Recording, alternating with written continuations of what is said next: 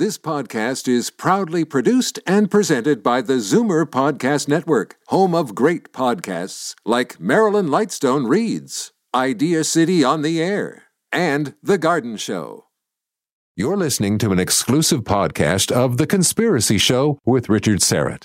Heard every Sunday night from 11 p.m. to 1 a.m. on Zoomer Radio, the new AM 740. You're listening to an exclusive podcast of The Conspiracy Show with Richard Syrett. Heard every Sunday night from 11 p.m. to 1 a.m. on Zoomer Radio, the new AM 740.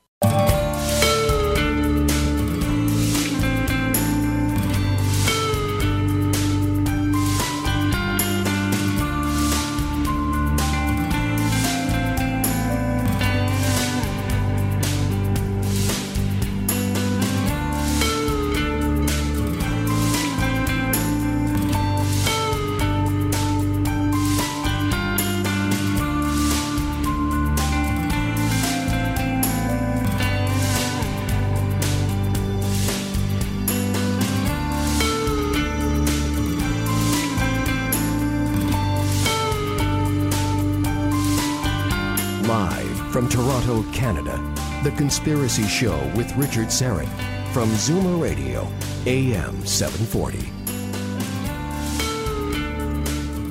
Welcome once again to the Audio Imaginarium. This is The Conspiracy Show, and my name is Richard Syrett. Had a great time last night and into early this morning at the George Noory live event. Finally got to, uh, to meet George. Uh, actually, that was the second time. I met him in Washington at the X conference, uh, now that I remember. And I also met uh, Tom Danheiser, his producer. And it was uh, very thoughtful uh, and grace, uh, gracious of, of George to introduce me and uh, or as his colleague at uh, Coast to Coast AM. And I'll be guest hosting Coast next Friday the 14th, Saturday the 15th, and then I'll be doing the JFK special on Coast to Coast on November the 22nd. And um, after the conference, my good friend Art Gary Patterson, who really uh, sort of unraveled the whole Paul is Dead mystery, that was his first book, The Walrus is Paul. Uh, uh, Gary and I uh, uh, spent the night out on uh, the town at Greektown, enjoyed some moussaka and some, some saganaki. And speaking of Greece, the mighty Aphrodite ran in the Athens Marathon yesterday. She ran the 10K, actually. And at the completion of the run, all the participants enter the, the old Olympic Stadium in Athens, this beautiful marble edifice. Uh, and they do their, their victory lap. And she was very moved by that, sent me some pictures. So uh, if you're listening, Mighty Aphrodite, I'm very proud of you. And uh, I miss you. The boys miss you. Come home soon, safe and sound. Sunday, November the 16th, the clock is ticking. Uh, I'll be in Oshawa hosting my conference, Follow the Truth, the Conspiracy Show Summit. And I'm really excited and, and proud of the lineup of, of speakers. If you haven't purchased, your pass, please do so. Uh, call the box office 905 721 3399. You can visit followthetruth.tv for more details. We're going to be drawing for some uh, great prizes. One uh, winner will have an opportunity to co host this radio program with me. Another prize will be dinner with yours truly. Maybe, maybe that's not such a great prize. Uh, and we're, all, we're also uh, going to award a, a lucky win- winner a free past life regression with world renowned past life regression therapist Debbie Papadakis, who will also be speaking at the conference. Hope to see you there. Once again, box office number to order your pass 905 721 3399. Use the code word Roswell for a 25% discount. Follow thetruth.tv for more details. All right. Um, Ebola continues uh, to be a huge story. We're now, I believe, around 13,000 infected, about 5,000 dead, and it's not going away anytime soon. And when going back to February of this year, when uh, news of the um, the first Ebola cases started to come out of uh, Western Africa, uh, and then of course it started to ratchet up. By May, Sierra Leone had reported their first death. June, Monrovia, Liberia reported its first cases. Uh, in uh, in July, the virus spread to Nigeria. The uh, the end of July, uh, the the man who led Sierra Leone's fight against the epi- uh, epidemic uh, died from Ebola. then we had, of course, the the, the the U.S. missionaries, including Dr. Kent Brantly, who were infected with Ebola in Liberia. They were flown to Atlanta for treatment. They recovered. we had the the first death in Dallas of a librarian, a librarian, librarian, sorry, Liberian, uh, who traveled to the United States. Uh, anyway, as this was going on, I, I, I, um, I was reminded of a conversation I had, or a series of conversations I had many years ago, nearly 20 years ago, uh, with the author of a book called Emerging Viruses AIDS and Ebola, Nature, Accident, or Intentional. And uh, in the book, Dr. Len Horowitz, who is a Harvard University trained public health expert, wrote or posited at that time that Ebola had been weaponized and was already airborne. And then it started to make sense to me. Why all of these healthcare officials and nurses and doctors who were taking extraordinary measures not to get infected. Why were they getting infected? They couldn't even answer. And then, as I say, I remembered that conversation back in 1996. Dr. Len Horowitz uh, joins us now on the line from his home in Hawaii. Dr. Len, how are you? It's been a while. Oh, wonderful, Richard. Thanks for having me on. Urgent, urgent problem with Ebola. 1996, almost 20 years ago. Uh, just explain how how Ebola could be weaponized. What what does that mean exactly? Well, during the largely funded, mostly secret special virus cancer program that ran from 1962 to the uh, late 1970s, 1978, in fact, they were actually doing what was called crude bench virology recombinant uh, basically mutating viruses to make them extremely lethal for use in biological warfare as well as for commercial profit through vaccine corporations.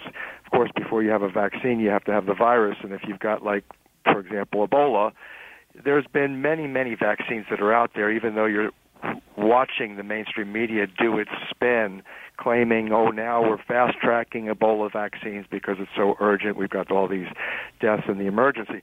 Well, they've had vaccines for Ebola and they've been suppressing cures for Ebola along with creating Ebola in the lab and I base that statement, creating Ebola in the lab, is because we have a substantial amount of scientific evidence to base that statement on. In fact, if we were to bring it before any jury of reasonable people, they would look at the United States government contracts as well as the pleadings of the conference attendees who were discussing these matters of how and where and why Ebola first broke out and the conclusion that they came up with is essentially the same conclusion that I published in the book Emerging Viruses, AIDS, and Ebola.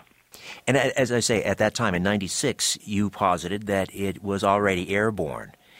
Uh, does that explain why these nurses and doctors who can't who can't understand how am I get, catching Ebola? Uh, you know, I'm putting on the, the rubber gloves and taking extraordinary measures, and yet they're getting Ebola. Well, that's part of it. You know, the the airborne aspect of Ebola is where somebody sneezes and like cut, you can catch a flu that way.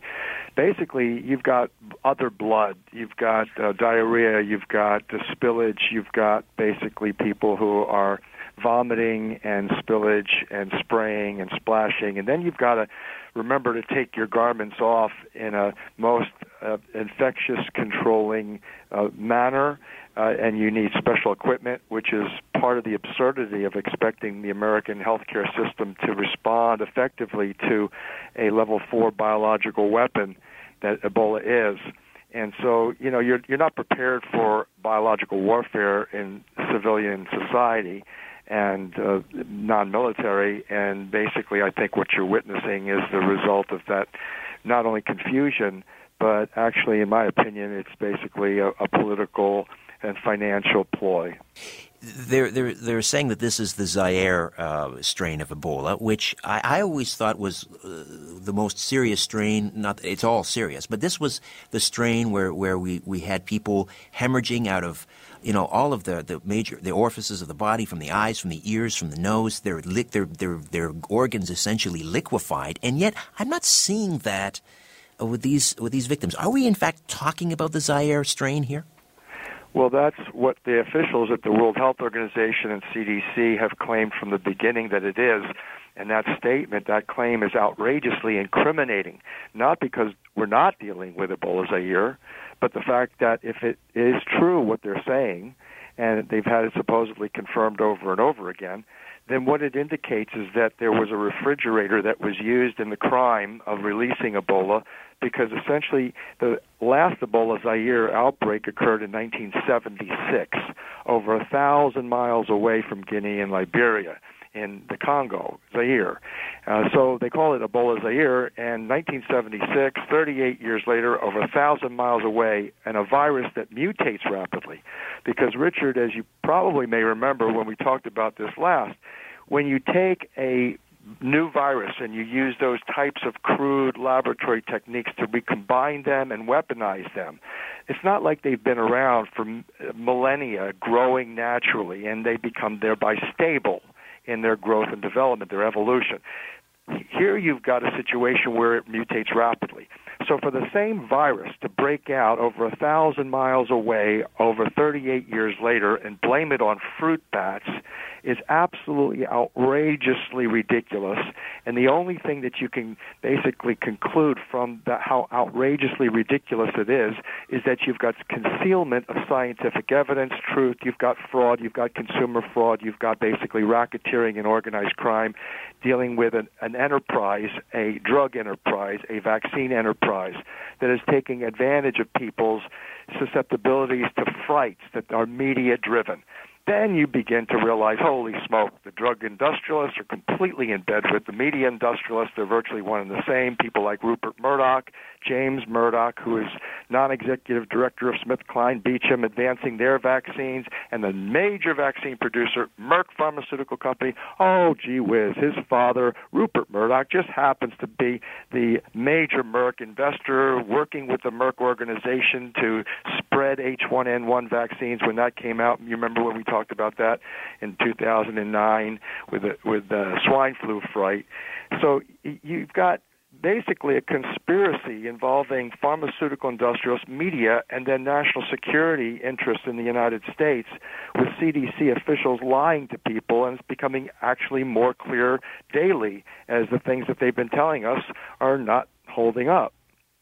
Dr. Len Horowitz is with us, Harvard educated, uh, trained public health official, or pu- public health expert, and the author uh, of numerous books. But we're, we're sort of dialing back to 1996 and uh, his book, Emerging Viruses AIDS and Ebola Nature, Accident, or Intentional.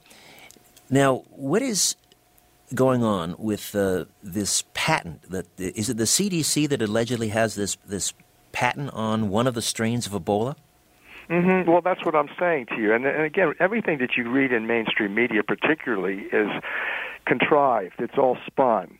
And like I've been saying, they've had patents. They don't not patent. When you create a new microbe, you know, the guys that do it, working for under government contracts, if they see any capacity to profit, they're going to patent it.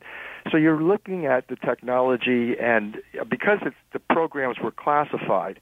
In fact, how I found the NIH contract number uh, 20, uh, NIH grant number 712025. That's 1971. 2025 was the quote investigations of viral carcinogenesis in primates, under which numerous AIDS like and Ebola like viruses were bioengineered by the Army's sixth top biological weapons contracting lab called Litton Bionetics. They are a medical subsidiary of the mega military weapons contractor called Litton Industries. They ran the entire National Cancer Institute. They administered all of the money, all the programs going through Fort Detrick, Maryland. That's America's premier biological weapons testing center. So it's not a small company. It's not kind of like, you know, the, the fact is that they concealed that, the truth that I'm telling you now, that I found because of the contracts. They concealed that information. It's been classified. So, really, what they did in terms of patenting, in terms of creating the earliest vaccines, and then basically concealing all this and having it pop out of a refrigerator, you know, 38 years later, is uh, it's outrageous. It's absolute. There's no words to describe this right. level of demonic iatrogenocide, genocide, you know, All right. through doctors. Dr. and- Dr. Len, we'll, we'll take a time out and we'll come back and uh, continue to discuss Ebola. Dr. Len Horowitz here on The Conspiracy Show. My name is Richard Syrett. Don't go away.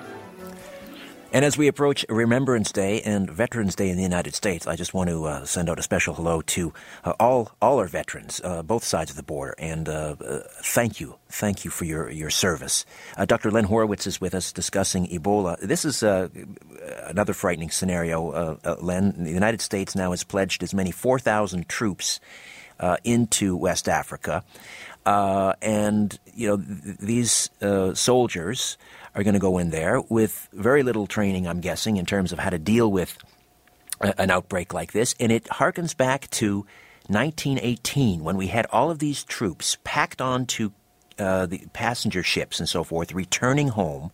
And many people forget that that uh, the First World War uh, actually ended probably earlier than it would have had it not been for the Spanish flu outbreak. And and and um, how did it get to um, America? Probably from returning soldiers. This is a recipe for disaster. Oh, you're absolutely right. You know, Richard, we have on Vimeo.com slash forward Revolution Television. Uh, It's our channel on Vimeo, uh, Vimeo.com Revolution Television channel, where you see that we did a couple of specials on Ebola already. One is the most recent. I actually give you a nine-step protocol to cure Ebola. And my point is raised by your your comment here. If instead of sending military personnel and spending minimally $750 million over the next six months, is what President Obama stated, we would arm those military personnel not with guns, but with oxygenation technologies, water purification technologies, good hydration, alkalinization technologies, oxygenation, as I mentioned, and good nutrition and uh, silver hydrosol, such as oxysilver, you would not see Ebola actually expanding. What you would see is what we're actually hearing. We we just had the other night uh, two guests from Liberia on the air with us on a, another radio interview, and they said that according to what they're witnessing in their media and in their community, is that there's a reduction already in the number of cases, and they were very hopeful that it wouldn't spread. But look at what you mentioned earlier. Look at the fact that you had these cases come back infected from Liberia, doctors and nurses you've read about in the news, and they've all been cured. Now, how did that happen? It happened because of the nine step protocol that I've advanced. Now, why isn't the media telling you that there's a way to cure Ebola? Because, again, the fright makes money, and the money is making people wealthy, not simply in the pharmaceutical industry, but militarily. So we're very concerned about the fraud that's ongoing here under the guise of public health and national security. Uh, do you see the possibility that this Ebola outbreak could become as large as the Spanish flu epidemic, which, which the mortality rate for Spanish flu was only about 5%, correct? I am concerned. Uh, again, first of all, also I've been saying, as you know, for you, you know, you interviewed me many, many years ago. You mentioned that, and I've been saying from the very beginning. This is like a famous quote of mine: "No epidemic in Earth's history has ever evolved into a pandemic without major socioeconomic and political upheaval." End quote. What is the major socioeconomic and political upheaval you have today? Well, you've got all the baby boomers now who are ripe for their Social Security payments. You've got, you know, essentially Bill Gates, who is MS, of course, Microsoft, NBC, heavily involved in vaccinations. You've got the Bill and Melinda Gates Foundation, which is the world's leading funding agency, actually vaccine trafficking enterprise that is actually through the media, such as MSNBC, and again, like I mentioned, Rupert Murdoch, who runs the Wall Street Journal, who runs News Corp, 20th Century Fox, uh, Time Warner, et cetera, et cetera. You begin to realize the conflicting, gross conflicting interests, and you begin to realize that we're looking at a commercial racketeering enterprise that is actually committing this genocide. And and we sit back, you know, unfortunately being uninformed. Most people are uninformed, and as a result of that, we don't even choose what is wise for us to do, such as the nine-step protocol I mentioned. Let's talk about the the, the, uh, the protocol a little bit more. Uh, alkalization and, and oxygenation and, and, and so forth. How does that work exactly? Well, it works exactly like you've seen it work. Here, here, you've got the doctors who were the Doctors Without Borders being infected in Liberia. They come back, they rush back to the United States instead of instead of having a mortality rate between 60 and 80 percent, which they have in Africa. You come to the United States and you're given good hydration. Hydration it works because when you have Ebola and you're, as you mentioned, your organs are kind of dissolving, your blood vessels are bleeding, and you're losing fluids, and you're vomiting, and you have diarrhea, well, you lose your fluids. So hydration, rehydration with good pure water is essential. That's number one. Number two is if you basically use alkalinized water, alkalinized water re-energizes everything and it prohibits infectious diseases such as Ebola from growing in the body. That's very well known. We could go, we could spend, you know, 10, 15 minutes explaining why that happens. It's a magnificent revelation. It certainly deserves our time, but I don't know if we've got that much time. Step three, okay, step one, rehydration. Step two, alkalinization. Step three, oxygenation. Man, we live off of oxygen and basically it carries the electron, the alkalizing electron. And we even know that that electron that's produced by the chlorophyll in plants vibrates at a specific frequency of greenish yellow color. That's 528 nanometers of light. And we even advance because we're working with some of the world's leading physicists and mathematicians and people who have actually even structured the way in which the universe itself is manifested, materialized musically, mathematically. And we realize that 528 hertz frequency is that magnificent vibration, great vibration that is associated with oxygenation. So basically, step three, oxygenation. Every way you can put more oxygen into a person's body, regardless of what disease, the diseases tend to go away. So step four is the um, is the remineralization because again the minerals carry electrons which is where the human energy comes from all everything that moves moves because of electrons uh, my voice your voice on this radio is being heard because of electron flow and so basically, same thing with lighting systems, whatever. It's all electron flow through copper wire in the lighting systems. So if you understand that and you understand minerals, your body is made of 80% ocean water and 20% lava rock. And the lava rock is all the minerals in the periodic table. And that's where the action is. If you want to restore your health and we basically make you uh, prevent diseases and even impregnable against infectious diseases, you then increase your minerals, you increase your hydration, your alkalization, your oxygenation. So there's a again the sadness is that people are losing those those minerals when they have Ebola and other kinds of infectious diseases that deplete the minerals. Uh, step five is where you get into good nutrition. Well, again, mineralization, good nutrition go hand in hand. Uh, step six deals with electromedicine, heavily suppressed, like the Rife frequency generators. Ebola is a virus clearly viruses we know are made of protein crystals and crystals break. You shatter them with certain frequencies. You remember Ella Fitzgerald for BASF tape advertisement. Is it live or is it Memorex? Right. Yeah, oh, it was Memorex. Right, right, right. And so, uh, thanks for the correction. She belts out this magnificent sound, and the glass fractures, the crystal glass fractures in her hand, but the room doesn't fall in. So it's the same thing with the human body you want to shatter the crystal viruses in your body, you hit it with a certain frequency, such as 528, and bang, it's gone. And so that's uh, electromedicine. Of course, goes into uh, many uh, aspects that have been suppressed. Sure, Tesla as well. Tesla. That's right. Was onto that. Absolutely. Tesla was totally into it. Tesla was complete genius, totally understood exactly what we're talking about now. And uh, I actually another great video, if you want to kind of like get into this, on Revolution Television Channel on Vimeo.com. You can look at natural cure for global warming. And I produced that because Bill Gates said that the cure for global warming, and he said this over a TED conference, you can watch it on YouTube, is that we're going to vaccine people and we're going to intoxicate them, basically. He says, I love vaccines because it's going to reduce the population by 15%. So that's about, you know, let's say about 800 million people are going to die from getting vaccinated, and Bill Gates loves that. Well, let, me just because he, I, I, I look at it a different way. Now, I mean, the whole vaccination issue aside, isn't his argument that if you can reduce infant mortality, people in developing countries will will make the conscious decision to have fewer children? Isn't that his his his rationale? Yeah, but it's not practically sound.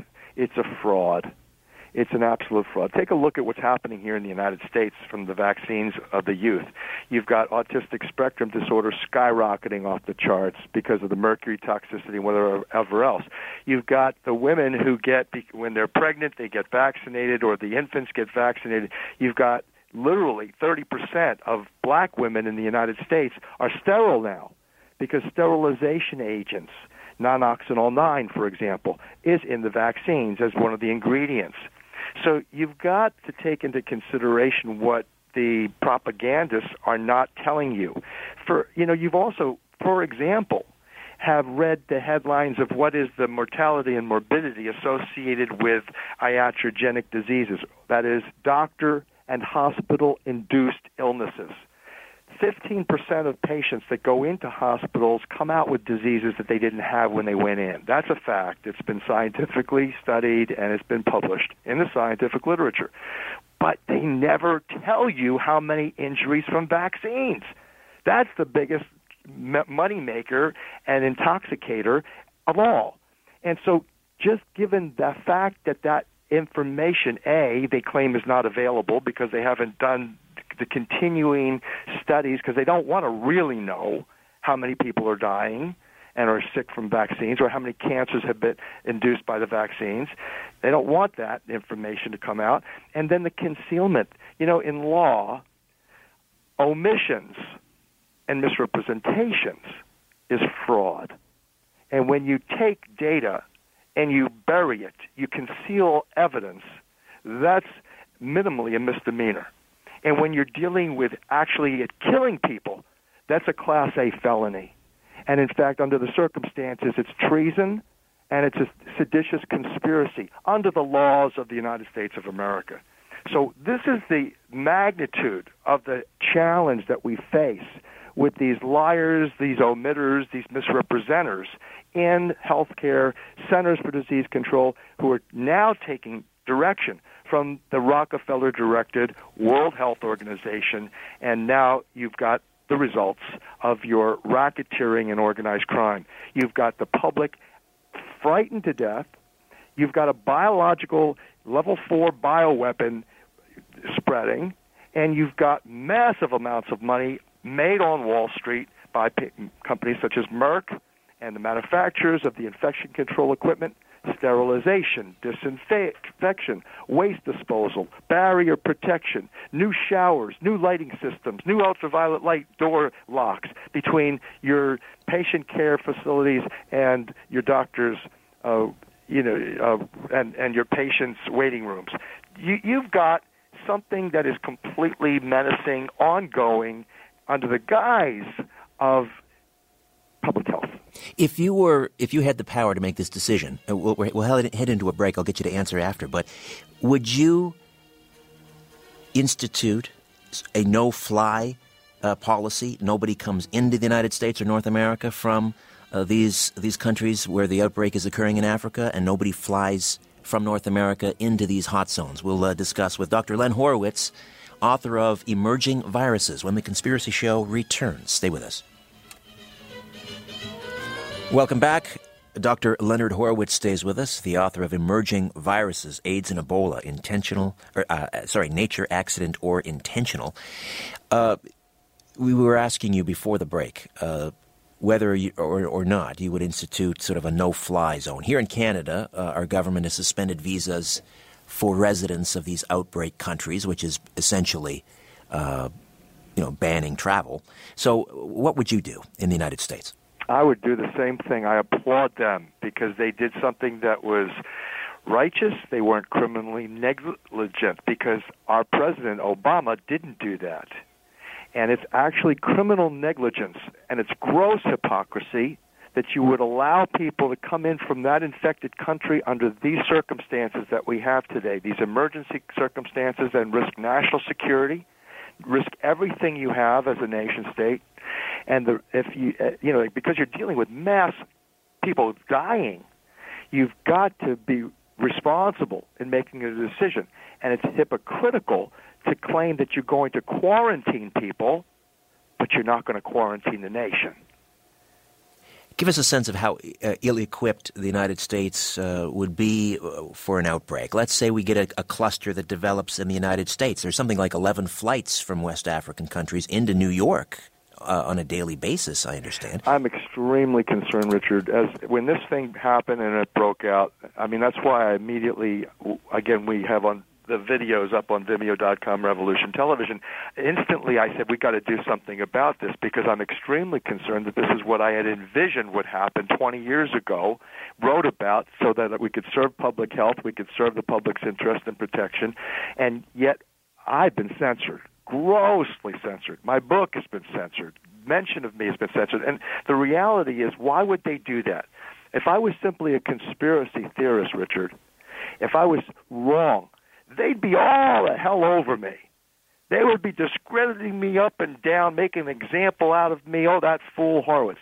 But you know what they've done? They've just censored me. They don't want to talk or mention me, and they have all these articles coming out about Ebola. They talk about all the other people who are relatively easily discredited. Nobody comes to the subject with the with a Harvard degree, with the background that I have the scientific peer reviewed publications, the books, the films, the videos, they don't want to talk about the contracts that I deliver. And the reality is that is one of the smoking guns. Because again, if I was so wrong, if I was telling you something that wasn't true, I would I would not be completely neglected. And that again is censorship. That again is a violation in the United States of First Amendment rights, and that's a violation worse than that uh, of treason and sedition because you're now moving a population into high risk behavior. Is it too late? Is it too late to contain this? I, I don't know that. I don't know the answer to that question. I really, I pray. I honest, I pray every day that this will go away uh, it's a nightmare. It, for me, knowing what I know about Ebola, what is taking place is beyond disgusting. It is nightmarish, beyond words, and uh, you know, it's it, to me all I have to do, you know, all I can do, is pray over it, and even if my prayers are not realized, I have to accept it as simply, you know, Creator's will, way. It's the karma you know, I'm living in Hawaii. You know, right down the street we've got Pele, the lava flow. It passed my house the other day. I kid you not. This morning, the entire house, because of the forest is on fire, it smelled like a forest fire. You know, some things you can't stop, and you can do your best, but the Creator has a plan, and I'm maybe ignorant of the plan. I just need to do whatever I can do. Is it inevitable that there will be clusters developing. Not to be unduly alarmist, but let's you know let's we got to stare this thing square in the face here. Uh, is it inevitable that there will be clusters developing in the United States? Uh, I'm working feverishly in the hope that it's not inevitable. You know, again, if the words that I shared tonight with you get out and the protocol that I've shared gets out, and what we have is a continuation of spreading light the darkness flees. The darkness, the evil, the genocide, it doesn't stand the light of truth, reason, and law. And so, you know, you got man's law, you got creator's law, and basically, if you can bring the two together, you've got a disappearance of all the ills, in my opinion. And uh, you know, I work daily, you know, 16, sometimes 18 hours a day, to constantly put out these kinds of truths. I, I pray that it's not inevitable, and I'm actually praying that what we've seen in terms of a disappearance of some of the cases or some of the risk. I'm, again, I'm hearing from Africa and I've been in touch with uh, Liberian health ministers. I've been in touch with other health ministers throughout uh, African countries. They're very familiar with my book, Emerging Viruses. They're very familiar with my work. I've been actually invited over there on a couple different occasions to present information uh, for some, even the royal family of Gabon. So, I, I mean, I, I'm just praying that all the work that we do will help to save some lives and that we will be able to then uh, stop Ebola. Whether it's going to happen or not, I don't know. All right, uh, stay put, uh, Len. We'll come back and uh, one more segment and uh, continue to discuss uh, Ebola. Also, like to find out about this bioweapons lab that's situated inside a hospital in Sierra Leone. Dr. Len Horowitz, author of Emerging Viruses, AIDS and Ebola, nature, accident, or intentional. Back with more of the Conspiracy Show. Stay with us.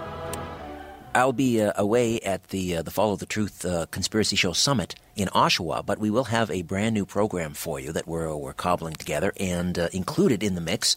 Uh, as we uh, approach now the 51st anniversary of the JFK, JFK assassination, Gail Nix Jackson will be with us. she is the granddaughter of Orville Nix and uh, if you don't know about Orville Nix, interesting. Uh, everyone focuses, of course, on the Abraham Zapruder film uh, that uh, documents uh, those tragic moments in Dallas on November the 22nd. But Orville Nix's uh, video footage is equally, com- well, not, it's arguable, but it's a very important a film because he has the exact opposite angle of the Zapruder film. He actually shows, we see the, the grassy knoll in Orville Nix's footage and uh, when you couple that together with the fact that many people, including Forrest Sorrels, who was uh, the uh, the lead um, uh, Secret Service agent in charge of security that day, Sorrels believes shots came from the grassy knoll, and just about everyone Orville Nix talked to that day said yes, the shots came from over there in the grassy knoll. So I'll talk with uh, Orville Nix's granddaughter uh, next week on the Conspiracy Show. Dr. Len Horowitz stays with us for a few moments yet, uh, the author of Emerging Viruses. We're talking about what else? The Ebola outbreak. And uh, I wanted to ask you about the um, this uh, bioweapons lab. I believe it's a level two.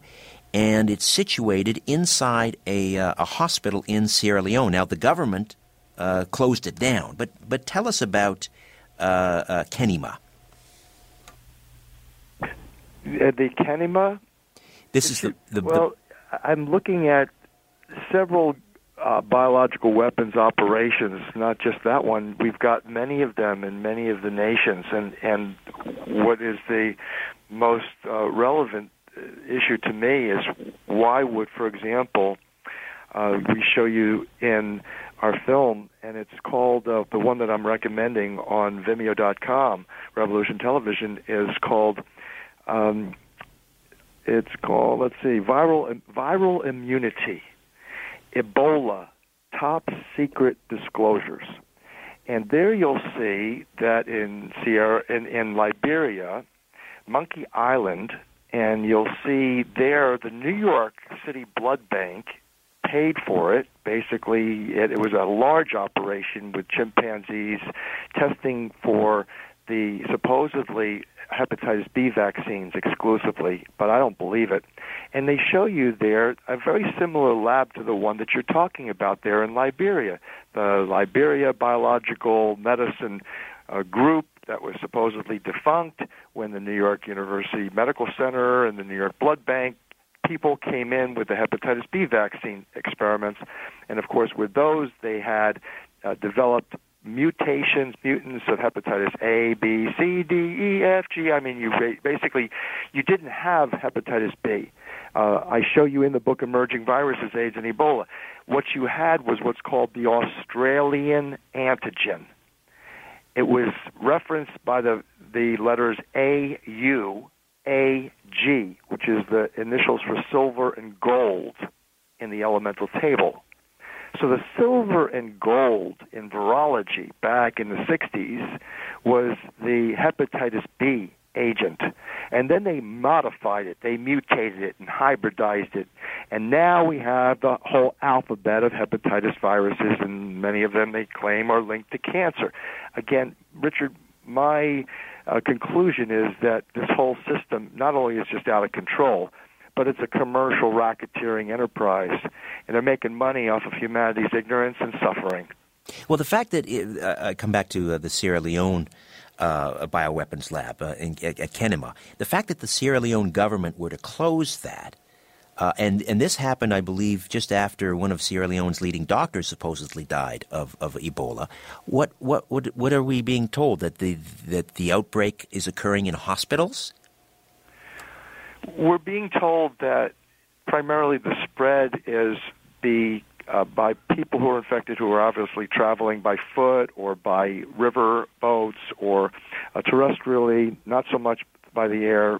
We're, we're being told that there's a great risk in the, the dead bodies being cared for appropriately with the full garments, the entire hazmat suits those kinds of interventions by the military right now is what we're told has been dramatically reducing the amounts of the spread. Uh, again, I'm alarmed by the numbers that you read that the World Health Organization has told us about. I'm concerned that the, that maybe we're looking at something like I'm saying. We're looking at not just a you know spontaneous outbreak that's inexplicable we're looking at a conspiracy. We're looking at a genocidal conspiracy whereby people are not just making money, but they have an intention because again the global economy is in bad shape. Everybody knows that. And again you've got a lot of people who are waking up. You've got communication systems with the internet like you've never had before for the relay of information whereby suddenly people are waking up to the government malfeasance which we've seen this last week with the Centers for Disease Control completely being disgraced. Everything that they told us, you know, where they're flipping stuff and they from one day to the next you don't know what the hell they're going to do or say, and ultimately people realize, you know, it's out of control, and they're not. Uh, governments are not looking for people's best interests, like President Obama ruled, you know, we're going to leave the airlines open. We're going to have more people come into the United States. In my opinion, it's gross negligence. But basically, what does it do in the big, big picture? It increases the threat, the fear. The fear drives the money, the marketing. It drives the vaccines. It drives the drugs. It drives the military. It drives virtually every kind of commercial operation. Fear is basically your mover and shaker. And then it drives the money and it drives the power into the hands of those who have stated that they wish to reduce the population of the planet by about, oh, let's say, 6 billion people from 7 billion. They want to kill off 6 billion and leave 1 billion. And again, that takes kind of, uh, you know, special uh, technologies such as Ebola it's it's the ideal biological weapon to do that, really. Uh, and, and if the scenario that you have raised actually happens, whereby in a metropolitan area such as Boston or New York or Toronto, this thing actually starts to spread. And like you saw last week, you had a woman who actually had a court judge say, no, you don't have to stay in quarantine. You can go out because you're not showing symptoms at this point. And yet you know the risk is being spread, then the potential for it spreading and then doing the uh, the apocalyptic uh, result uh, that we are very concerned about. You know, that's a very, in my opinion, reality. Uh, Len, leave us with the uh, the website where people can see these videos again. Yeah, it's a great, great uh, resource. It's Vimeo.com, V-I-M-E-O dot com. The reason it, we're not on YouTube is they censored me on YouTube. They pulled down my Wikipedia website. I'm being horribly censored. But anyway, uh, we still have Vimeo.com, Revolution Television and uh, there you'll see the Ebola special reports, and you'll see the new one, which gives you the nine-step protocol. I would urge everybody to read it and to integrate the information, and then uh, I think you'll be much wiser, and I think you'll be thankful for the information. Len, always a pleasure. Thank you. Thank you, Richard. Be blessed. Thanks. Bye. Dr. Len Horowitz. Uh, last week on the program, George Freund from uh, the very popular Conspiracy Ca- uh, Cafe podcast joined me, and we talked about uh, the Ottawa shooting, of course, and some of the oddities surrounding that, that horrible tragedy. And I, I just wanted to clarify something that I've since learned about. Uh, since last week's broadcast. One of the odd things that's been pointed out is that in the aftermath of the shooting rampage, uh, the CBC, uh, Evan Solomon, for example, showed footage of what appeared to be nine bullet holes in a wall near the parliamentary library. And the only problem with that uh, is someone discovered a tour of the parliamentary buildings that was featured on Google Earth, dated April 2013, showed the same wall with the same nine marks, which weren't actually bullet, bullet holes. Uh, and so this has, was seen as, as proof positive that the entire shooting was a hoax and the bullet holes weren't real, and this Google Earth footage again from April 2013, was the smoking gun. Uh, but since then, I've discovered uh, that CBC actually acknowledged this mistake. They retracted it and admitted that those weren't bullet holes. Uh, but it's important to point out, in the interest of, of fairness and balance, because uh, we need to get this right, not that there aren't a lot of other unanswered questions, but on this point, we need to point out that there were other bullet holes found in door jambs around the library, bullet holes in windows.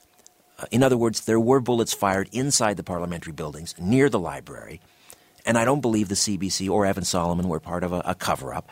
Uh, but again, there are still many unanswered questions and oddities that need to be addressed, of course, such as how Michael Zehaf Bibeau managed to cross the United States on four separate uh, occasions. We're being told four separate occasions despite having an extensive criminal record and no passport. Can you imagine post 9 11? Getting into the United States, not once, not twice, not three times, but four times without a passport and a criminal record. That doesn't add up, but, but we still need to verify with 100% certainty that that is in fact the case, that he did cross the border into the United States on four separate occasions. And of course, there is uh, still the, the, uh, the lack of blood at the war memorial where Corporal Nathan Cirillo died, despite being shot at very close range with a rifle. Anyway, that's the latest.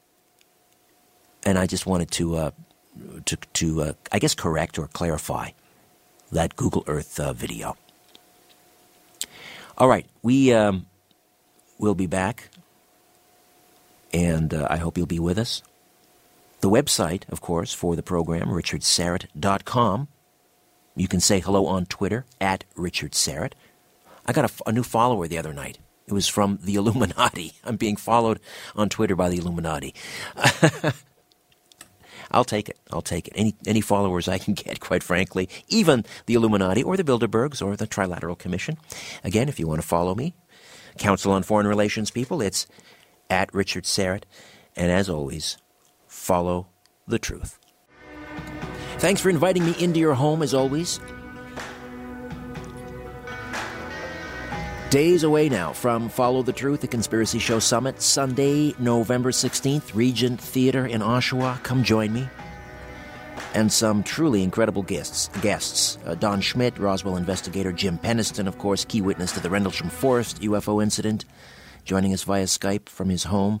Uh, Professor Ron Mallett will be uh, with us on time travel.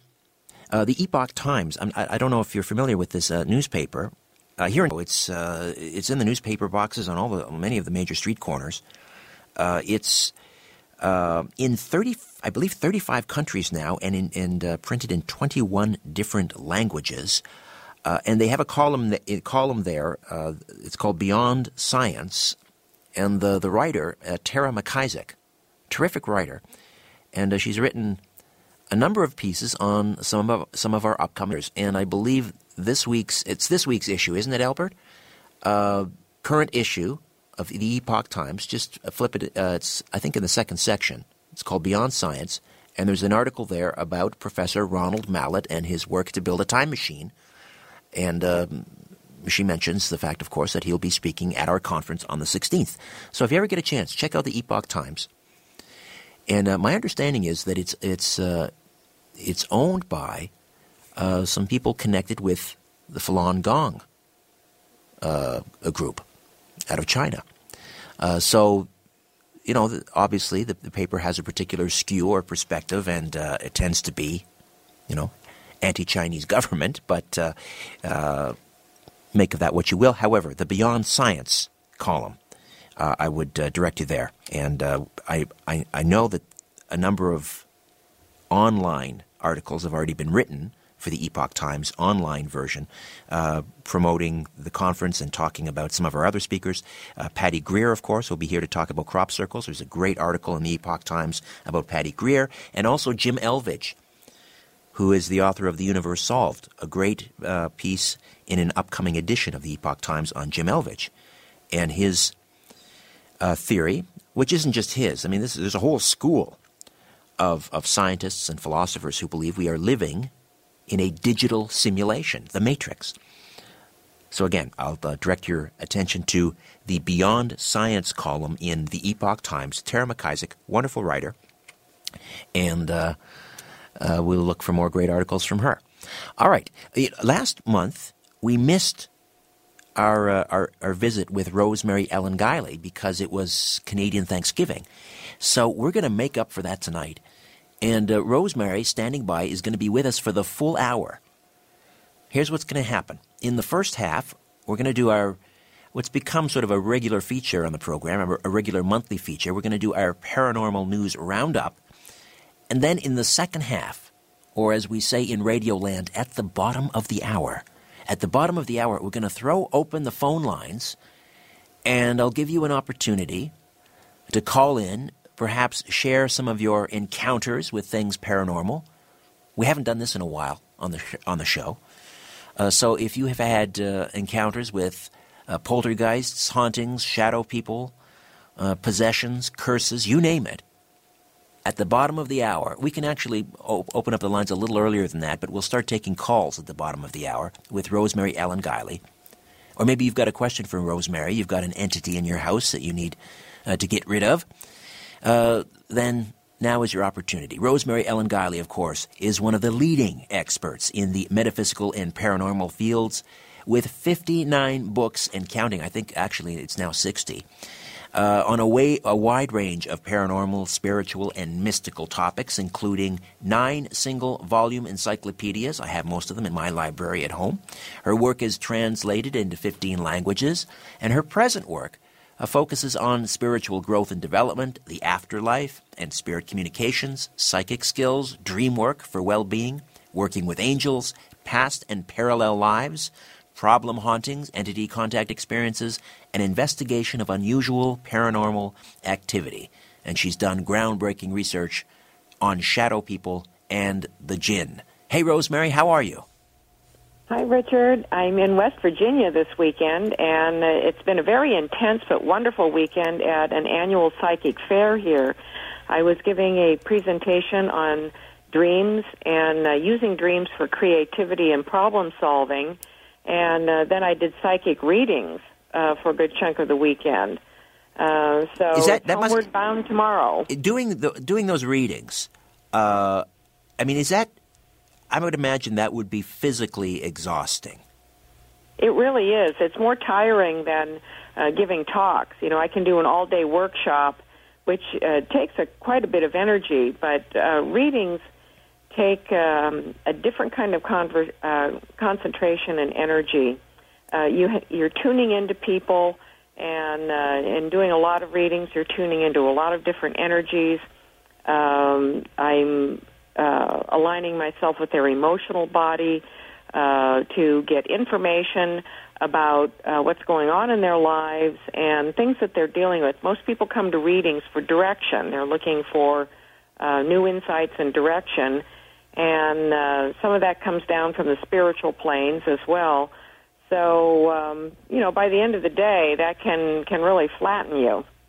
A lot going on, obviously, in terms of uh, paranormal news, and. Uh, uh, recently, there was another gathering in the Vatican of some of the Catholic Church's top exorcists, and this is something that, uh, for quite a while, they didn't really want to talk about. Certainly, in the wake of the Exorcist movies, it was all very sort of hush hush. And then, of course, there was a very famous uh, incident, widely publicized, when uh, Pope John Paul II actually performed an exorcism in uh, uh, in, in the Vatican on a, on a woman who was uh, apparently possessed. Uh, and now uh, we have Pope Francis declaring his support for exorcisms.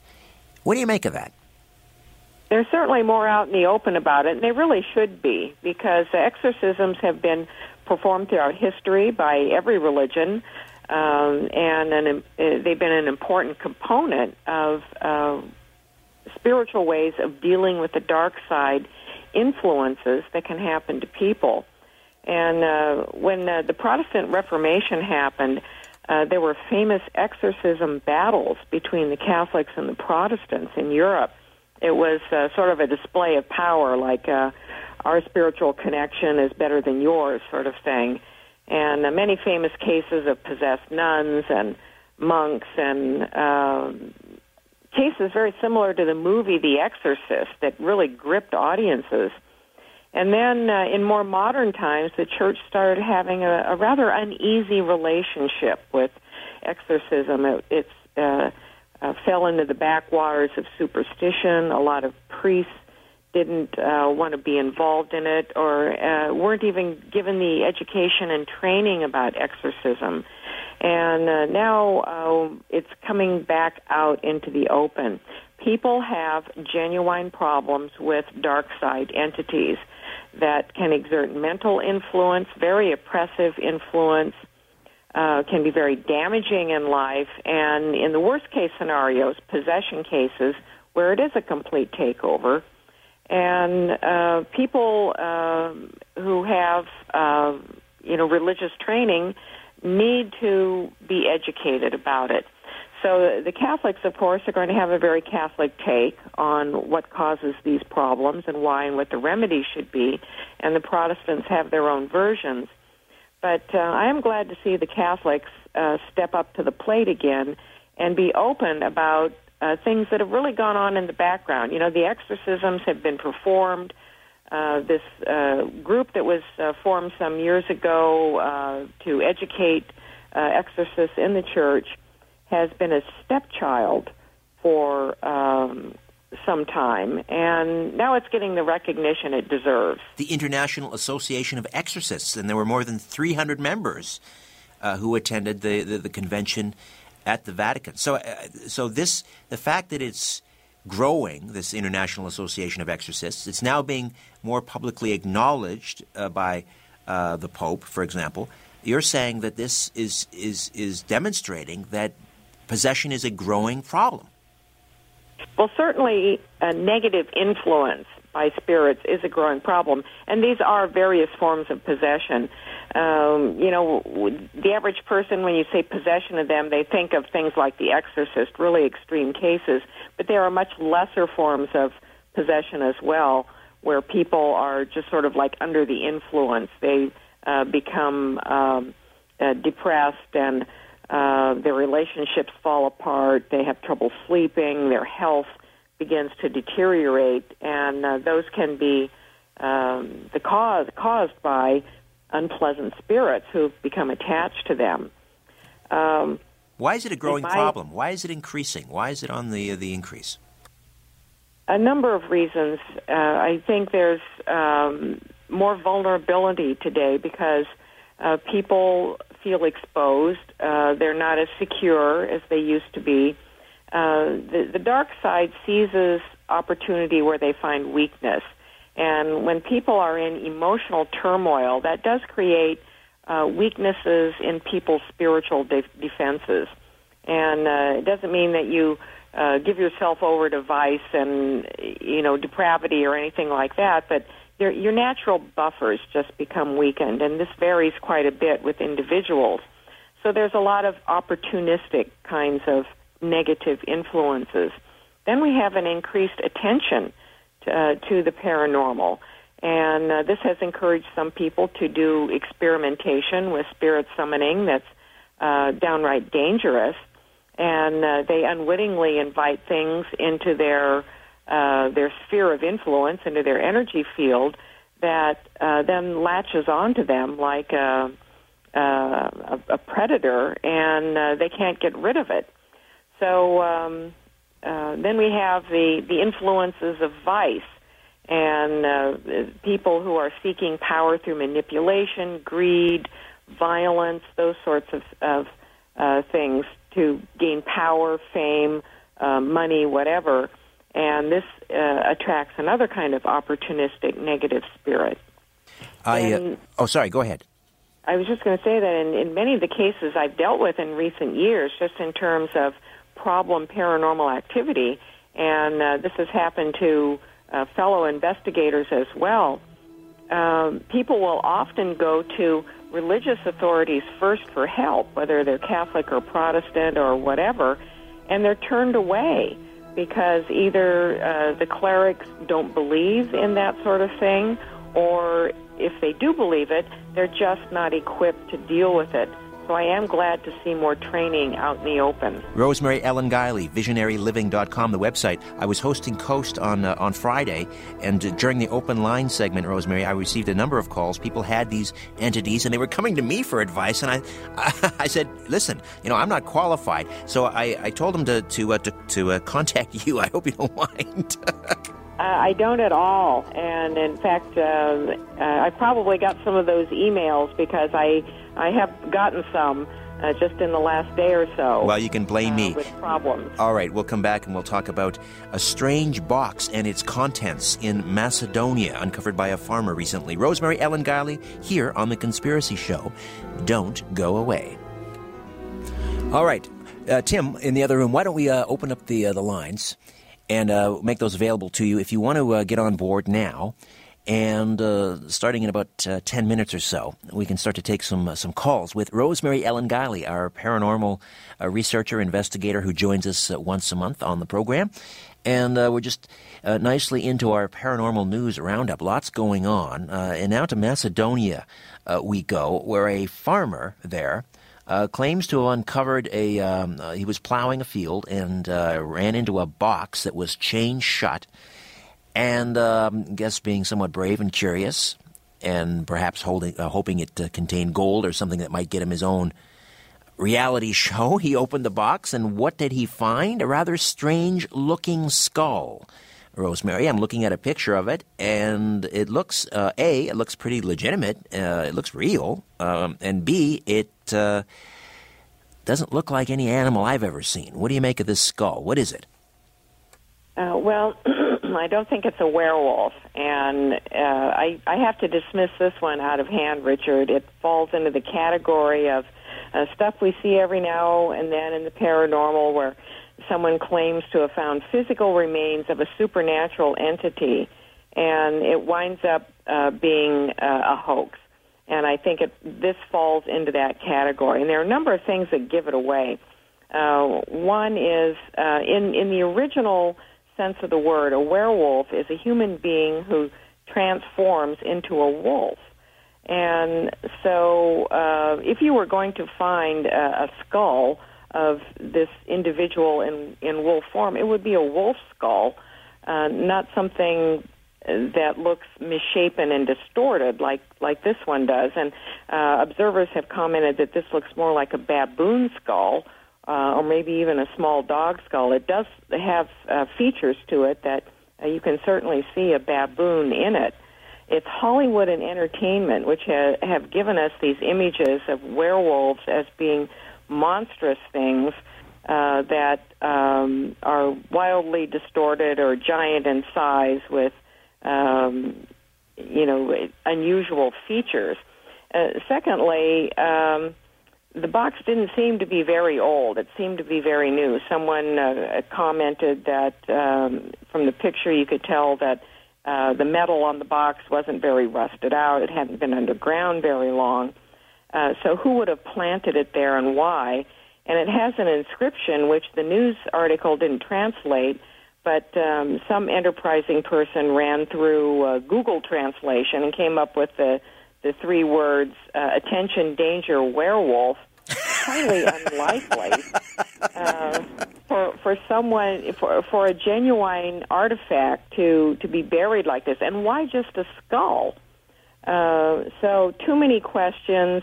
It's too questionable. There have even been uh, some doubts cast upon whether or not it's an entire skull or just part of a skull that's also been modified with clay. Uh, and until the skull would actually be examined by uh, an authority, uh, we we just have to put this down as another one of those crazy hoaxes that just goes around the internet every now and then.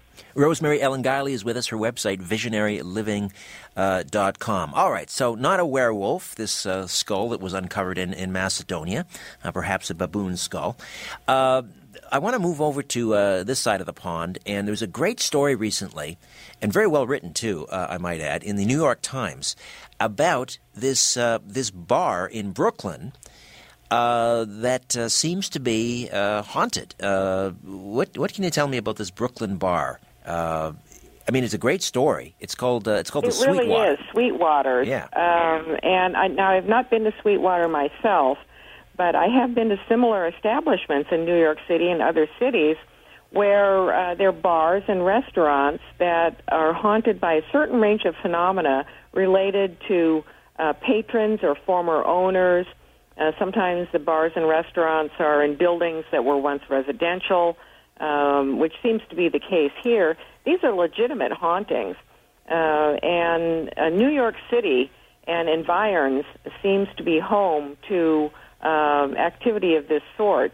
Uh, this has all the hallmarks of genuine residual haunting, lights that go on and off, uh, glasses that uh, exploded, um, people feeling a presence, seeing apparitions. Uh, there was a, a comment in the article about when uh, there was some renovation work being done. There were there was a box found with some small bones in it. it looked like kind of a burial thing or memento thing, small animal bones, uh, a small ring. And uh, after after those items were unearthed and taken out of their resting place, and put on display, and one of the busboys even took the ring, uh, that seemed to kick up activity.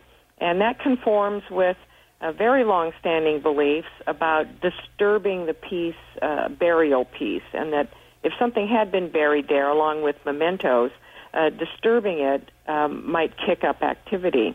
Uh, quite legitimate to me. It's a place I would love to go and investigate.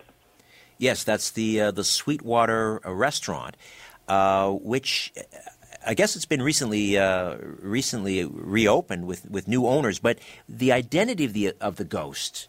Uh, who who is this uh, ghost supposed to be? Well, usually in cases like this, uh, people get some idea of who the ghost might be, and uh, here we have people feeling that uh, it's a woman named Anna Smith, who was the daughter of a family, the Sheikha family uh, who uh, bought the building in, I, I think it was like the mid 1920s. It was a boarding house originally, and she had actually lived there. Uh, where we find cases of a personality lingering at a place, it's usually someone who has lived on the uh, premises and who has a strong emotional attachment to it. So that fits uh, a very well established a type of haunting in the paranormal as well. It could very well be her. Um, people have uh, a sense of catching her apparition, and that it must be her uh, because she was very well known uh, to uh, people in the neighborhood. Uh, she lived there a long time, uh, and um, um, people like that will often leave uh, residual emotional energy behind when they pass on, and it becomes part of a haunting syndrome. We've got uh, a caller joining us from Ohio. It's John, who apparently had a similar experience. John, welcome. How are you? I'm fine, sir. Thank you. Good to talk to you. You too. Um, hello, Rosemary. I had an um, experience. Um, I'm a big fan of yours. I watch you a lot of times on the on the vampire shows and on TV. Well, thank you. You're welcome. And um, I have an experience that happened to my friend and I, and I I never heard anybody really talk about anything like this that happened. But we were we were sitting in my driveway in his car, and we were sitting listening to the radio, and the, it was a so I guess it was this time of year and the moon was out, and so there was pretty, you know, it was there was moon coming down through the through the light. It was pretty lit up in the driveway in the car and that. And my friend looked over and he started laughing, and he pointed over to the door, and on on my driver's side, on on the right where the door we opened the door handle there, and um we saw a pair of. Are you familiar with like the California Ray Ban glasses? What they look like, the sort of like the Blues Brothers type, the black shades. Well, there was Yeah. a pair of black shades um, on the side of the door. Just, I mean, sitting there. My friend and I just looked, and I, I can't. We just still can't believe it to this day.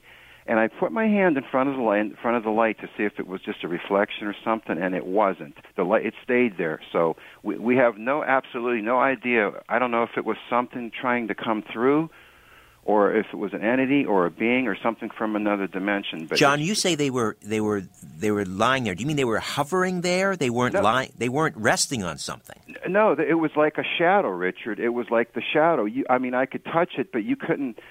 Um, it was like a like a shadow. I mean, there weren't. It wasn't physically. It wasn't a physical. You know, it was just like a black shadow, uh, like a shape, the exact shape of a pair of Ray Ban sunglasses, and they were on the door. And I, just, we looked at it, and we looked at it, and we watched it for about I'd say maybe five minutes, and then it, it sort of just faded away. And it, and just to this day, we still I've never heard anyone tell a story like that or have that happen. Everybody sees like maybe a, a head or an entity, or you know an apparition, but this was just a pair of sunglasses, and it, it's just the strangest thing. And, I, and I'm just I've been baffled, and I just wondered if maybe Rosemary would has ever had anyone have an experience like that, or if she could give me some insight on that. That is an odd one, Rosemary. You ever heard anything like that before? Uh, not quite, Richard and John. Uh, this is very unusual, uh, just just to see like a pair of glasses. But it's not unusual to get um, semi-formed impressions of things that uh, are interdimensional in nature. And some of what you picked up on, uh, there are dark entities like shadow forms. They uh, will often not be complete uh, when they're perceived. It can be just like a head or a uh, a very vague shape. They're out and uh, in the world and and uh, are, are seen in outside locations. And uh, if you could find out something about the area you were in, you might discover that uh, it it has a history of um, mysterious sightings or hauntings. It could be one of these like thin dimensional uh, boundary areas, you know, a portal area.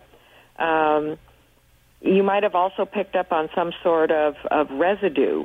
Um, and why it would be in glasses, um, sometimes we can't even answer these questions. There are trickster entities out there, too, who like to uh, mess around with people, and they're shapeshifters, and they'll come up with some um, very odd manifestation that puzzles people.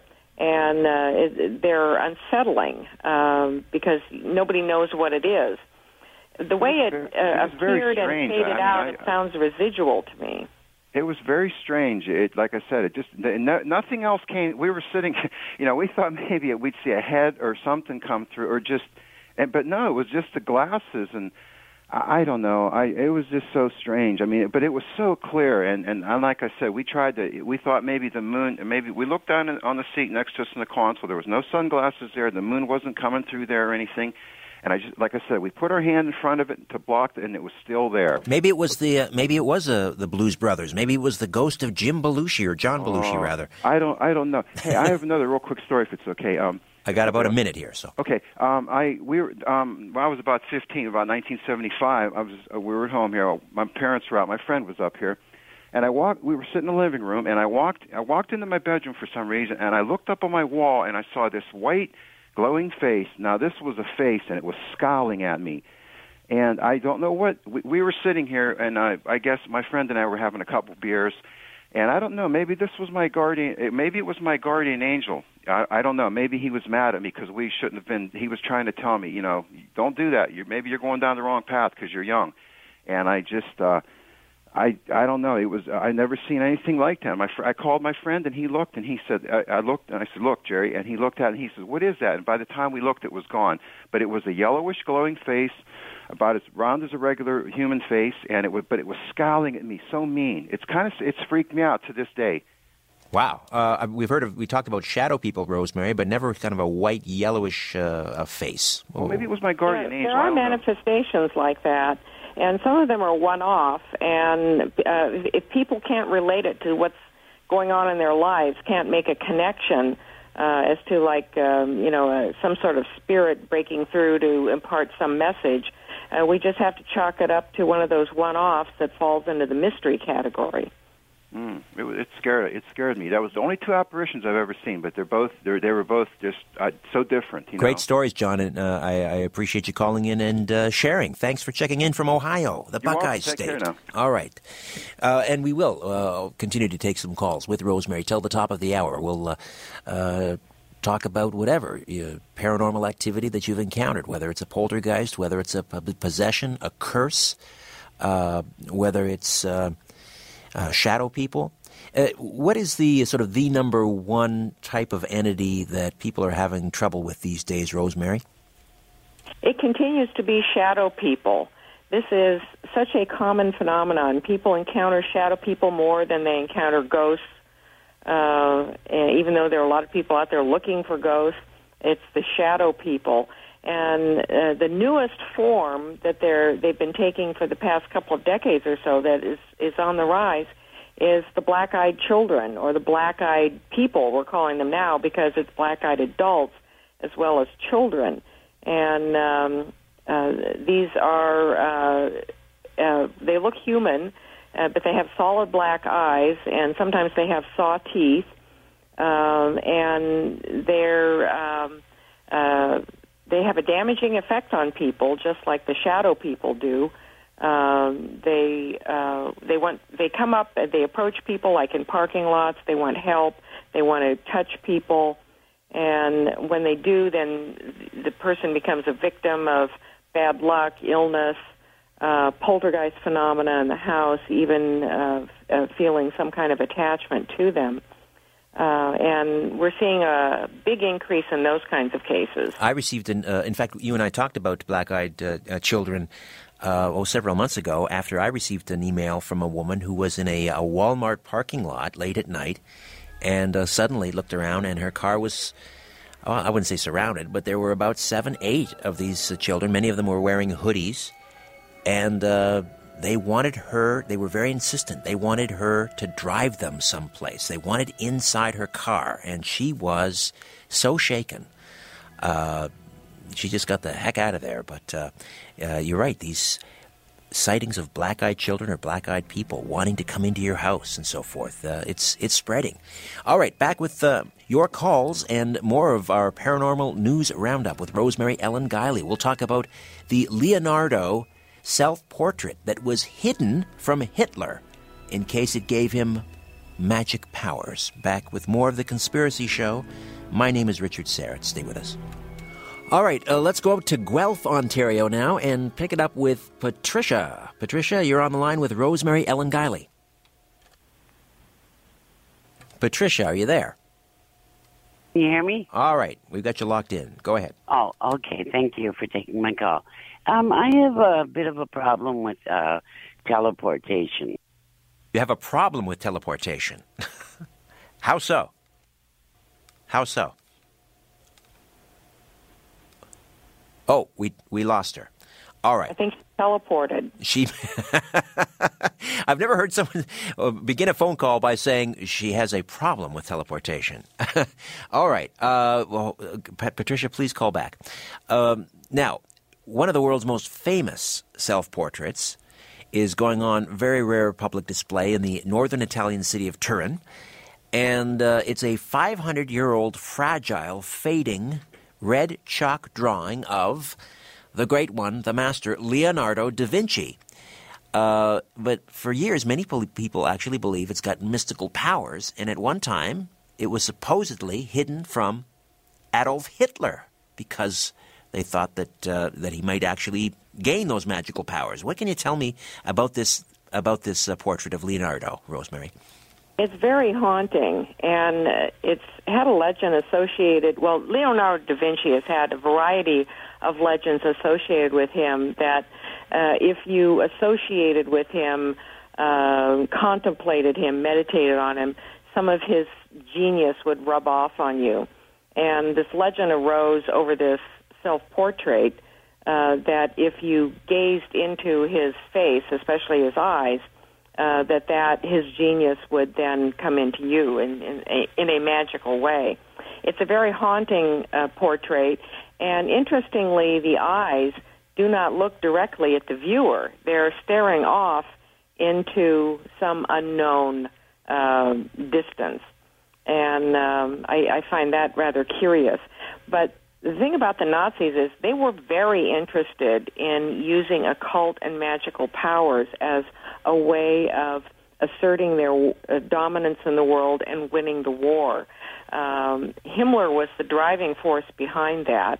Uh, but many of the top level Nazis participated in uh, rituals and uh, were looking for ways to harness occult power. One of the things they did was identify uh, some of the magical adepts in the country.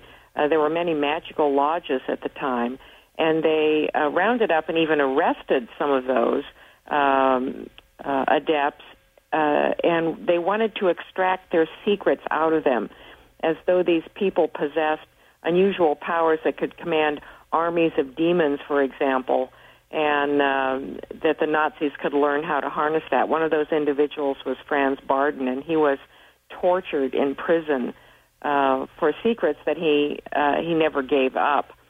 But um, the same interest could have been transferred to this portrait as well, and it was hidden during the war out of uh, the fear that if it fell into Nazi hands, uh, if the portrait did indeed have any magical power of conferring genius, that uh, the Nazis could take advantage of that. Conferring genius. Geez, I'd like to get my hands on that portrait. uh, I know. It's uh, Leonardo da Vinci was uh, one of the most outstanding uh, persons in, I think, all of human history, and um, uh, there have been um, many examinations of his what might have been his thought processes and the way he got his ideas and where they came from. Uh, a lot of it remains a mystery. All right, uh, Pat- Patricia from Guelph has uh, rejoined us uh, with the teleportation problem. Patricia. Uh, yes, sir. Thanks for calling back. Well, you're welcome. Um, I've been experiencing that particular phenomenon since I was very, very young, about eight, nine years old. Now, sometimes it's voluntary, sometimes it's involuntary. And when it's involuntary, it's sometimes I had a few bad scares where I never um, got, got back to myself. But I see a lot of things that I shouldn't be seeing. And when it's voluntary, I know where I'm going and what I'm seeing and what's happening. But the problem sometimes is I can see what I'm seeing, but I don't know exactly and precisely where it is. I can see store signs or street names or, um, but not cities or whatever. I was just wondering how, uh, well, the scary thing is, uh, sometimes on the media or the news, a couple days later, um, something will crop up to uh, coincide with the event that I had just I had experienced. Are you talking about out of body experiences, like an astral travel type uh, uh, situation? Yes. Okay. Yes. Yes. All right, Rosemary.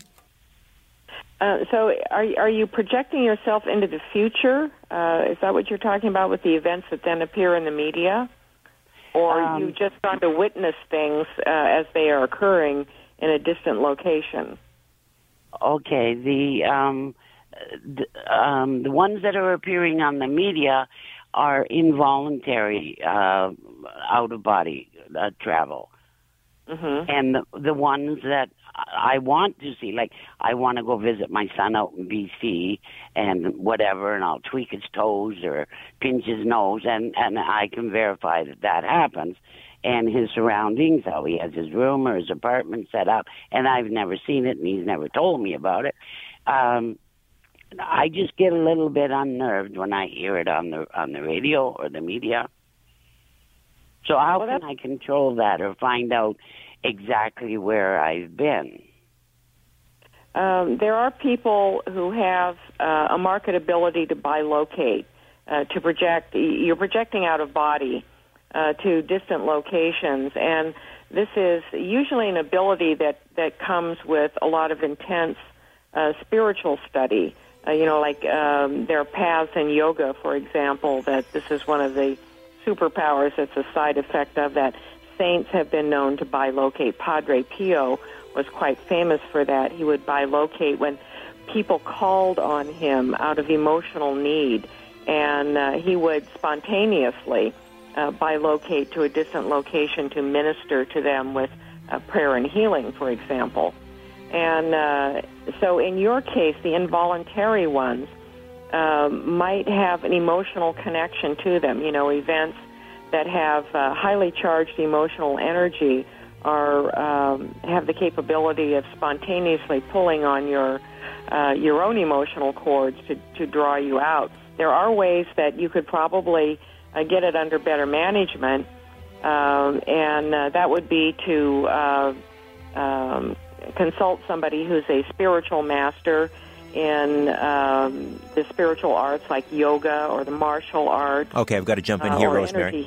Okay, we've got to uh, take a time out. We'll uh, come back, take more calls. Thank you for your call, Patricia. Fascinating. Thank you. Good luck with that. Rosemary Ellen Guiley stays with us here on The Conspiracy Show. Questions, comments for Rosemary Ellen Guiley, our paranormal investigator, researcher, author of, uh, it's about 60 books now, isn't it, Rosemary? It is, yes. Number 60 will be out in the spring. All right. Uh, the uh, the Scotsman, interesting uh, headline here in the uh, the Scottish newspaper. London Museum, the famous London Museum, planned to shoot and steal Nessie, as in the Loch Ness monster. Uh, what's going on here, Rosemary? Well, all this happened, according to the records, uh, back in the 1930s and uh, demonstrates uh, a, a lack of awareness about what these creatures really are.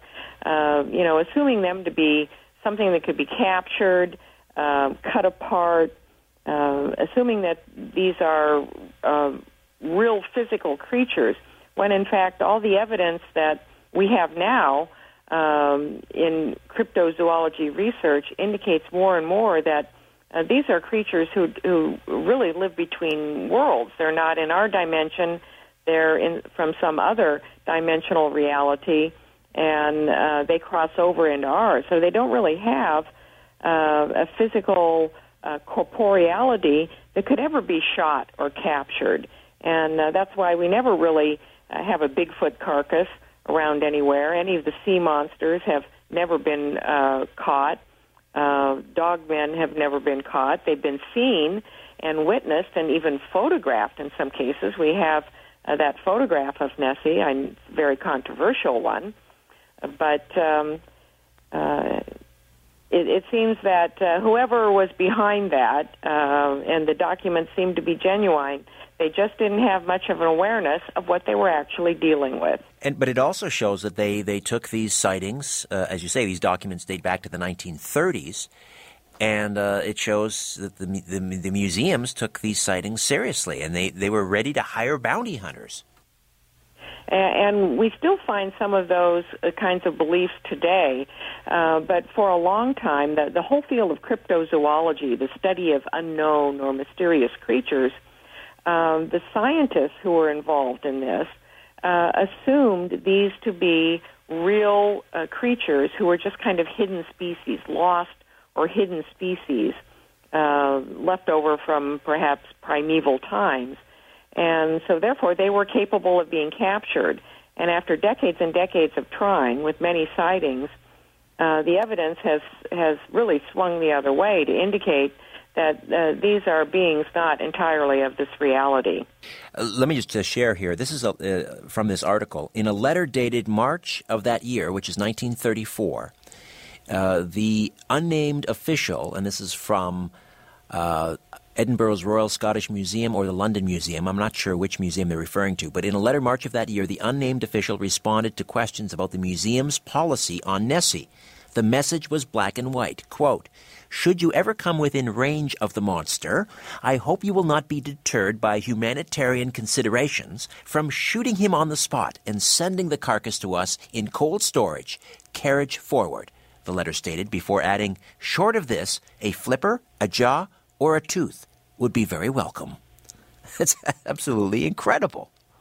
It really is. And then uh, on top of it, when you've got this rivalry between the the English and the and the Scottish over, you know, who could own the corpse of Nessie or a piece of Nessie, uh, it becomes uh, even more laughable.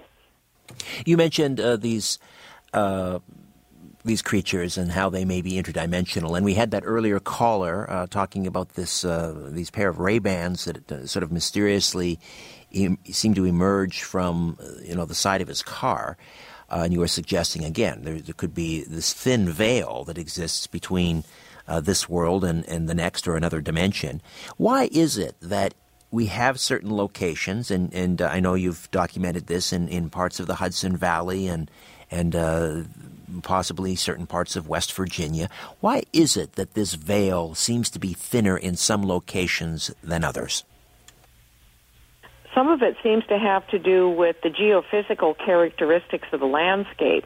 Uh, there's a profile that applies to many of these portal areas, and uh, they don't exhibit all the characteristics, but uh, any given portal will have uh, a significant number of them. And one is uh, the presence of uh, something in the soil that generates um, an electrical field or a magnetic field. Uh, quartz, granite, crystal, magnetite, and iron, especially. And uh, all of these manifestations, whether they're residual or some sort of intelligent presence, uh, seems to be affected by and may even be able to manipulate magnetic fields of energy. Um, some of the areas have unusual magnetic field anomalies.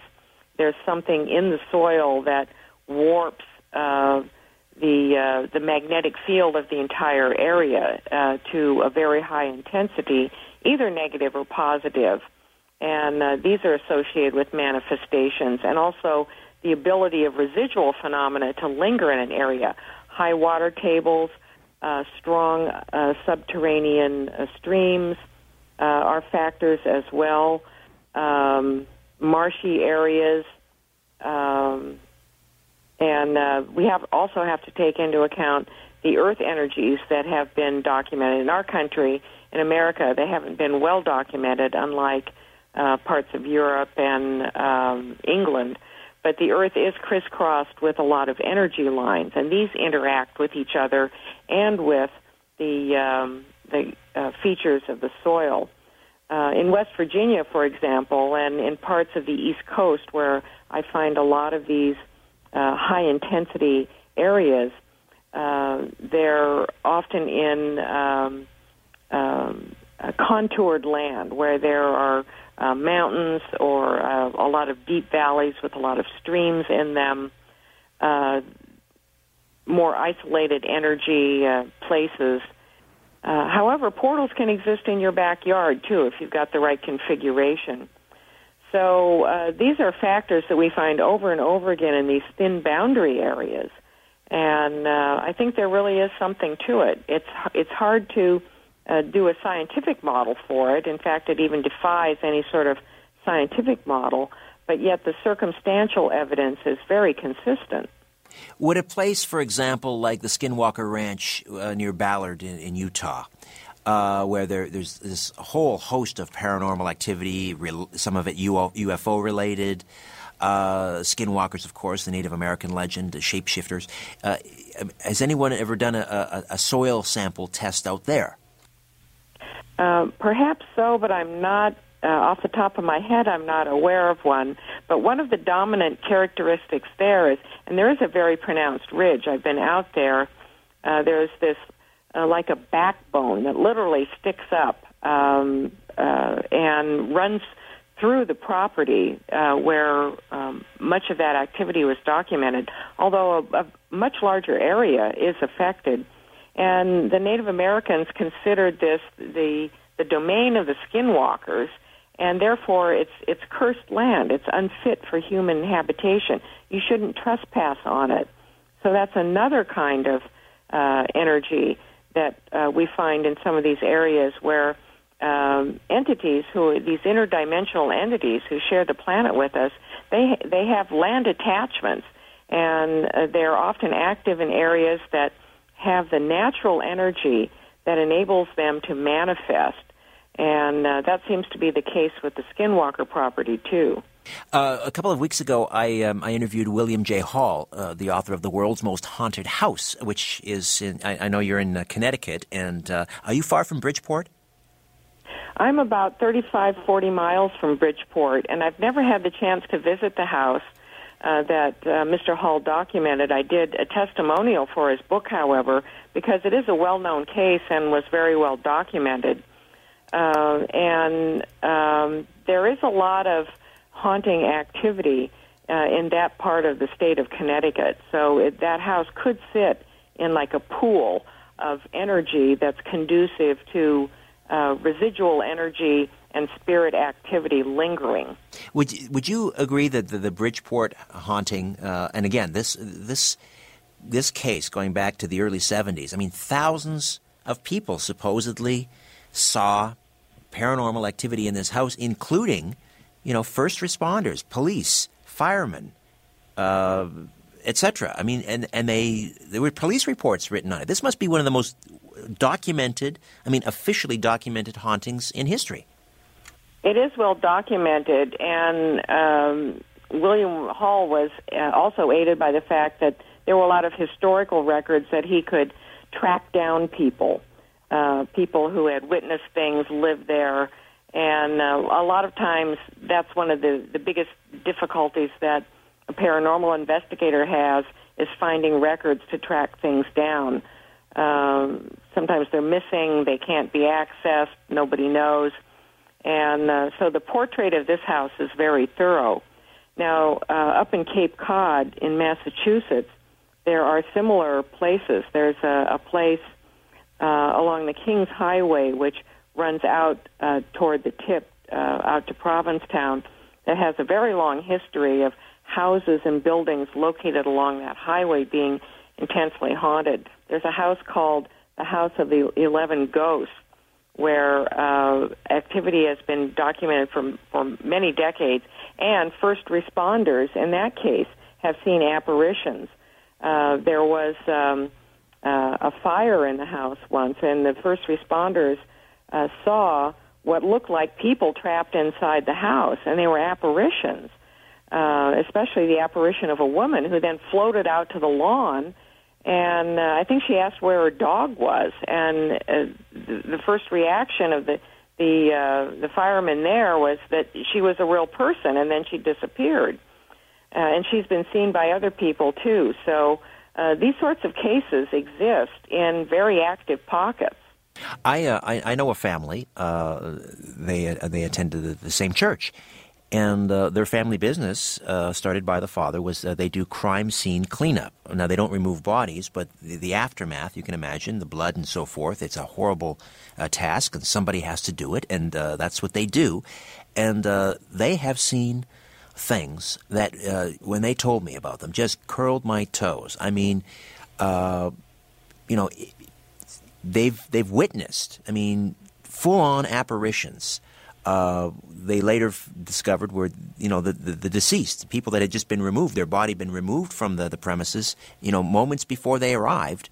Uh, you know, on a, on a in a body bag, and uh, uh, demonic, what can only be described as demonic activity. Uh, so it's when you when you get these people sort of alone and they're not necessarily on the record, uh, police included. They will tell you things that will make the hackles on the back of your neck stand up.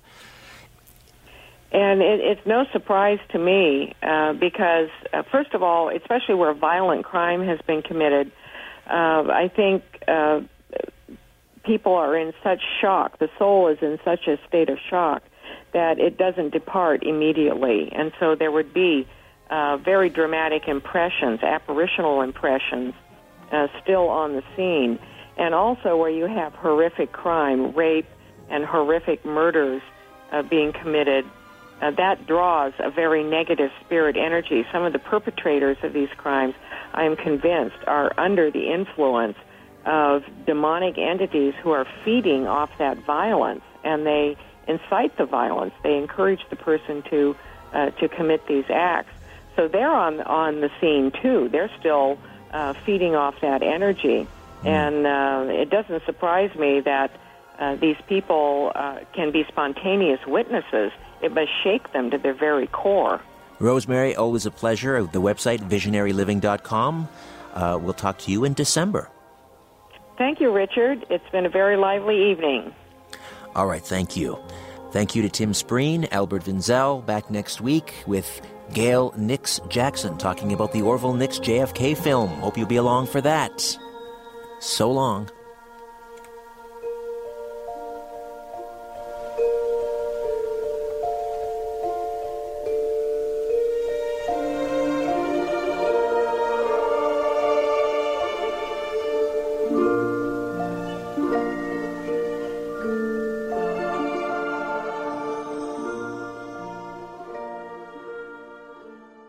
This podcast is proudly produced and presented by the Zoomer Podcast Network, home of great podcasts like Marilyn Lightstone Reads, Idea City on the Air, and The Garden Show.